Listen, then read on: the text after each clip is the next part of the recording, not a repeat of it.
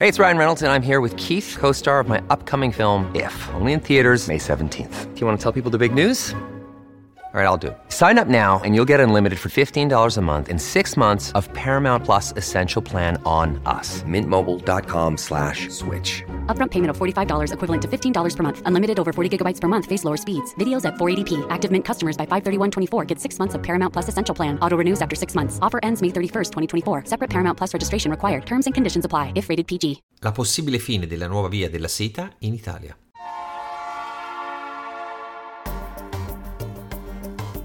La Finanza Amichevole, il podcast che semplifica il concetto ostico della finanza per renderlo alla portata di tutti, curato e realizzato da Alessandro Fatichi.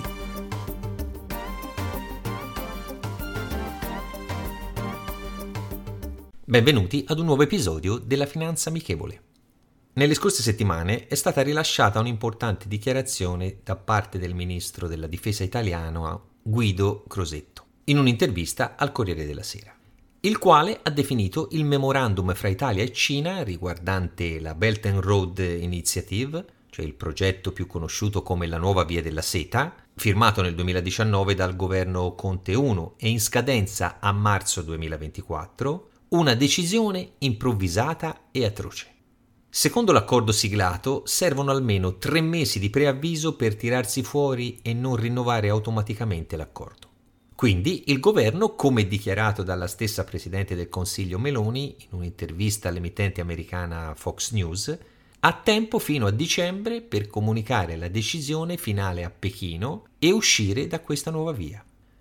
Come risposta, l'ambasciatore della Repubblica Popolare in Italia e a San Marino, Yagid, già qualche mese fa in un'intervista aveva dichiarato che un'uscita da questo memorandum avrebbe smorzato l'entusiasmo della cooperazione in molti ambiti, tra cui quello politico, economico, commerciale e culturale temendo in una ripercussione negativa sull'immagine dell'Italia, sulla sua credibilità e prospettiva di cooperazione con il gigante asiatico. Per ricordare di cosa si tratta, la nuova via della seta è un progetto annunciato da Pechino a fine 2013 per migliorare i collegamenti via terra e via mare della Cina con l'Europa e l'Africa, rafforzando il rapporto commerciale. Per i dettagli, se volete, potete ascoltare la puntata del 14 aprile 2019, dove ho spiegato le caratteristiche e quelle che erano le opportunità. Tre anni fa si calcolava che questi accordi avrebbero influenzato circa il 40% del PIL mondiale e il 65% della popolazione della Terra. Insomma, numeri molto alti per questo tentativo da parte di Pechino di combattere la globalizzazione di matrice americana. L'Italia è l'unico paese fra i membri del G7 ad aver aderito a questo progetto, pur non essendo il principale partner commerciale di Pechino fra le sette nazioni. Il che, secondo il governo, giustifica ulteriormente la possibilità di mantenere buoni rapporti con la Cina anche senza l'adesione a questa loro iniziativa. Oltre a ciò, molti esperti economisti di ogni schieramento politico non hanno parlato di possibili ritorsioni da parte di Xi Jinping in caso di abbandono, in una fase nella quale le relazioni sino-europee in generale sono traballanti a causa della guerra in Ucraina e di alcuni atteggiamenti colonizzatori da parte di Pechino anche perché farebbe passare l'adesione alla via della seta come un metaforico cappio da cui non poter uscire senza ritorsioni, oltre a peggiorare l'opinione pubblica nei confronti di Pechino. Tuttavia teniamo conto anche del non detto, delle altre ragioni riguardante questa decisione. È chiaro che, anche dopo l'ultimo recente vertice dei membri del G7 a Hiroshima, Roma deve mostrarsi un alleato fedele verso gli altri Stati membri, rassicurandoli riguardo una potenziale influenza proveniente da Pechino, soprattutto verso gli Stati Uniti, i quali non vedono di buon occhio adesioni con il rivale cinese. Restare nell'orbita di influenza cinese indispettisce la Casa Bianca, ma allo stesso tempo il governo Meloni non vuole rompere definitivamente con la Cina anche per non danneggiare le aziende italiane. Forse saranno firmati con il Dragone altri accordi, ma stavolta unicamente commerciali. In generale si tratta purtroppo di un'occasione persa, considerando i tanti investimenti che la Cina sta portando negli stati già coinvolti in questa via della seta. Benché sia vero che questi accordi non sono avvenuti senza controversie. Basti pensare alle attrezzature militari cinesi stanziate in alcuni porti dell'Africa a protezione delle infrastrutture.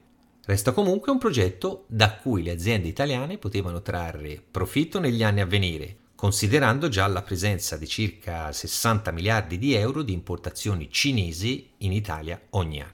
Quando questa uscita avverrà ufficialmente, forse potrà essere una vittoria da un punto di vista diplomatico, con l'Italia che mostra fedeltà agli alleati occidentali senza respingere in maniera totale le avance commerciali di Pechino. Ma è comunque un altro caso e ne abbiamo visti tanti dallo scoppio della guerra l'anno scorso, in cui l'alleanza con gli Stati Uniti si sta rivelando un'arma a doppio taglio che preclude alcune opportunità di crescita altrimenti inaccessibili.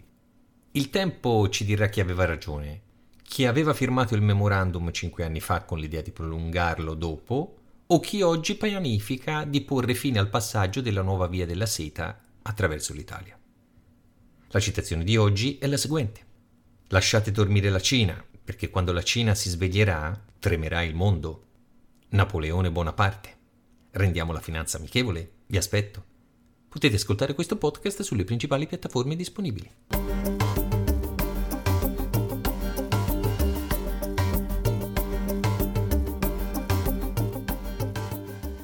I'm Sandra, and I'm just the professional your small business was looking for. But you didn't hire me because you didn't use LinkedIn jobs. LinkedIn has professionals you can't find anywhere else, including those who aren't actively looking for a new job but might be open to the perfect role, like me.